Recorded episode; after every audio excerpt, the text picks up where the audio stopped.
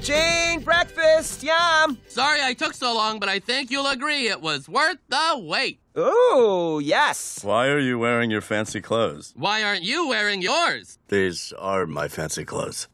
Jane's all dressed up for the school-wide mock trial. He's the big tough prosecutor. Oh, right, right. I'm a sharp dressed, silver tongued devil. Then he's going up against Louise, the savvy defense lawyer. It's Belcher against Belcher. Whoop-de-doo. We win either way. It is impressive that our kids got chosen to be the lawyers. It really is also totally random. Yep, literally picked out of a hat. And we can't forget the most important role of all, Tina the juror. With great jury comes great responsibility. You lucked out, T. I wish I could sit on the jury and zone out while we do a mock trial of Snow White.